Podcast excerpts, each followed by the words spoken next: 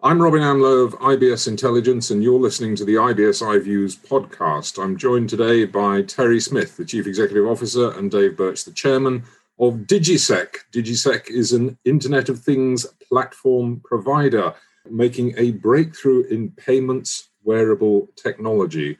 Let's start with the very basics. Payments wearable technology, Terrie, what's that? The ability to really make payments by using something that you wear or something that you have around your person. So it might be a bracelet, it might be a key ring, it could be anything that you want as a fashion item. And it contains the appropriate chip technology such that your own card can be delivered into that chip and you can make a payment from it. So you can tap your device and make a payment. So, this is something that perhaps has also been given a push by the pandemic because we've all gone contactless in the last year and a half. Is this now something that's even more relevant?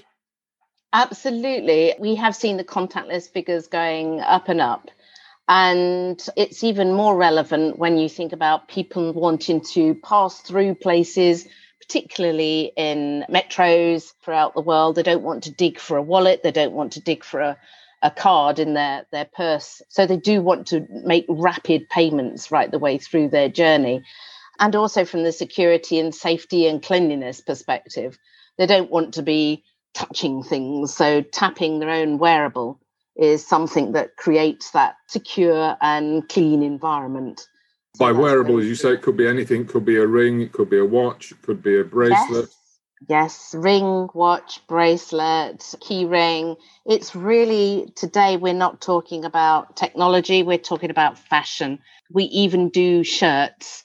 So we have a, a shirt that has the chip embedded in the cuff. It's washable, ironable, wearable, washable. And so when you want to buy something, you tap your cuff. Let me turn to Dave, the, the chairman where's the strategic direction for the company then? I'd point to two things really, Robin. So, in the first instance, the ability to personalize these kinds of devices, personalize is the, is the technical term for loading these secure details of one form or another into the devices. The ability to do that is about to be transformed because right now there is a little bit of complexity in the supply chain for these kind of things. Because if you decide for example, I had a Barclaycard keyring that I liked using, right? So if you decide that you want one of those and, you know, Barclays decides they're going to offer that to you, there's a bit of mucking about has to go on because they've got to make sure that it's your card details get loaded into the right chip and the right chip goes into the right keyring and the right keyring gets sent to you. And, and you can see that sort of stuff requires some logistics and organization. But what we've done is we've moved that capability into the consumer's phone. So now, conceptually, you would walk into a shop, choose some piece of jewelry that you like, a bracelet or something that has one of these chips in, and then you just use your own phone to decide which of your cards you want to load into it for when you go shopping. Or you might decide, well, you know, I'm going to wear this ring when I go swimming, I don't want to take my phone or my wallet or anything with me. So I'll just I'll load my Mastercard into the ring, and then tomorrow, you know, maybe one of the kids will use it, and I'll change it, and I'll load a prepaid card into it or something. So the fact is, you'll be using your phone to control your devices, and that really does change the logistics of all of this sort of thing. So the first point is we've made a technological breakthrough in technically the field of remote personalization, and that's pretty exciting the second thing to bear in mind is at the moment, you know, this is all about payments because you know that's what people like and that's what they want to do with these things. But actually, the fact that you can put these cheap little chips inside things that have powerful enough cryptography to be able to run chip and pin transactions means you have powerful cryptography that you can use for other things too. And that might be brand protection, it might be provenance tracking, you know, access control, identity management, it might be all sorts of things. But the fact that you'll be able to do secure things with things that the customer has chosen, maybe some people might want a watch, some people might want a bracelet, who knows?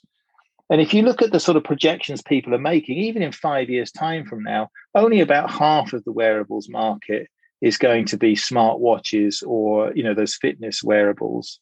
And actually, I don't know. I think if people want to go contactless, giving people a wider range of choice in what it is they go contactless with, I think looks like looks pretty good going forward. So, so it's the two things really. It's it's one is you know we've made a breakthrough in how you actually load secure data into these watches, hats, badges, you know, whatever.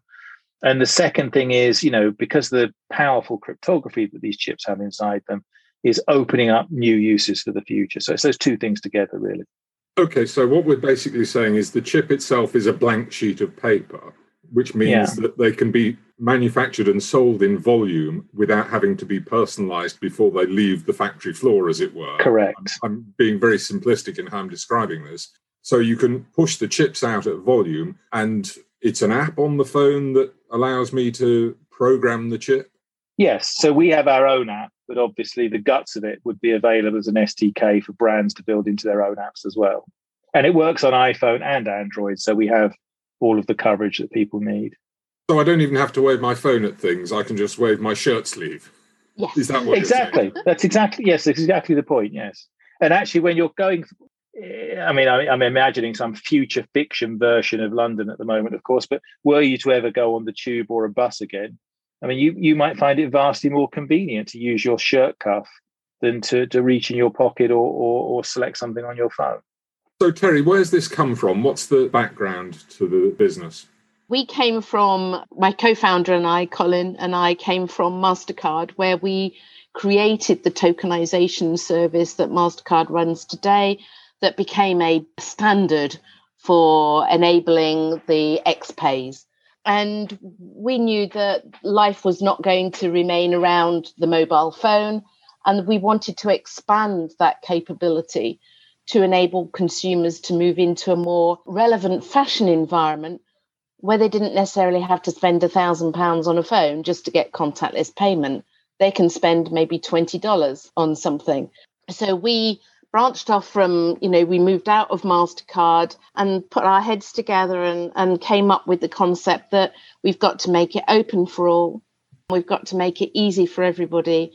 And we've got to fit in with the existing distribution processes that are prevalent across the world in the retail and online services today, and that you couldn't force the banking processes of bureaus and personalization onto these particular brands because it was never going to work.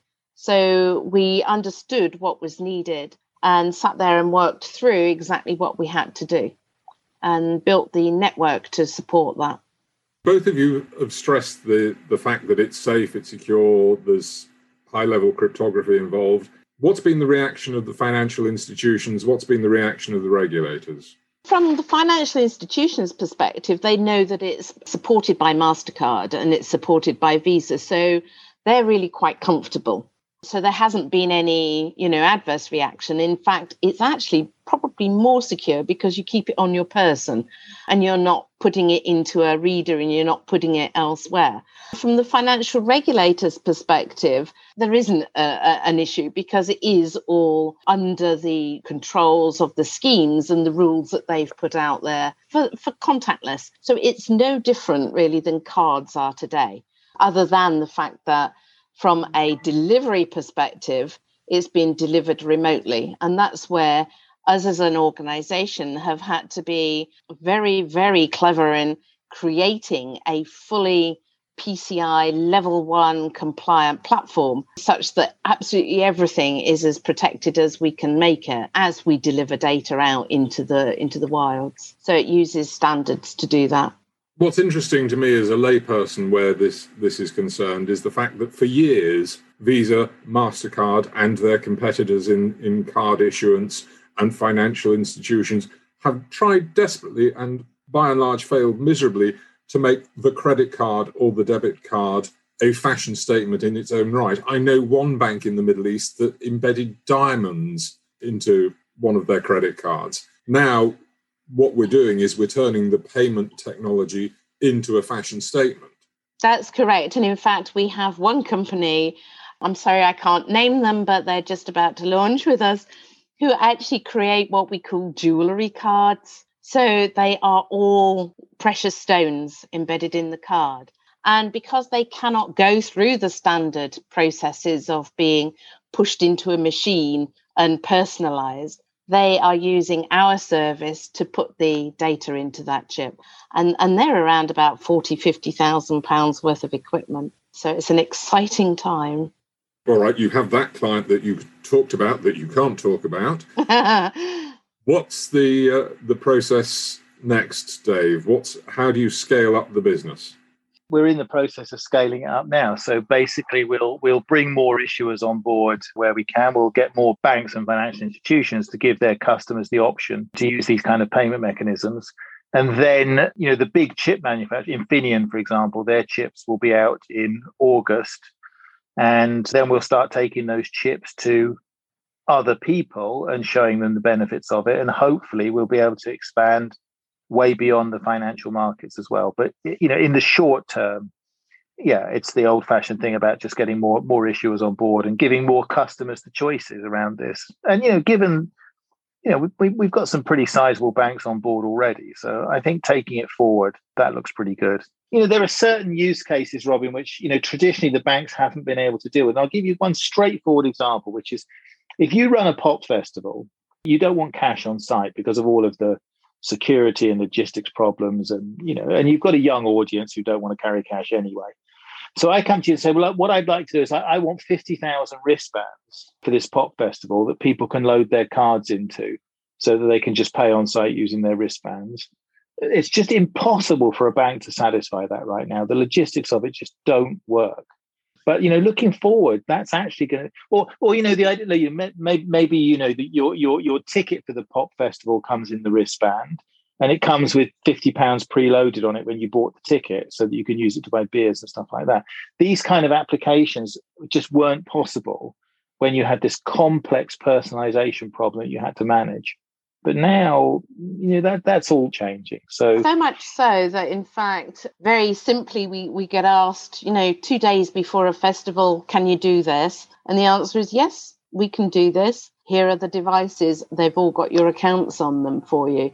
And we're supporting the download pilot by having provided some devices very quickly for them to be able to do that. So we haven't had to go through those really lengthy banking processes that were said, can we get this? Can we send this data? Can we do that? It's all there, done, sorted. What's download, Terrie? Is that some? It's popular. Yeah, download people, is tell, um, a better big tell, festival. better explain to Robin. oh dear. It's a young person's festival. I think on that note, I will say thank you very much, Terrie Smith, Chief Executive Officer, and Dave Birch, Chairman of DIGISEQ.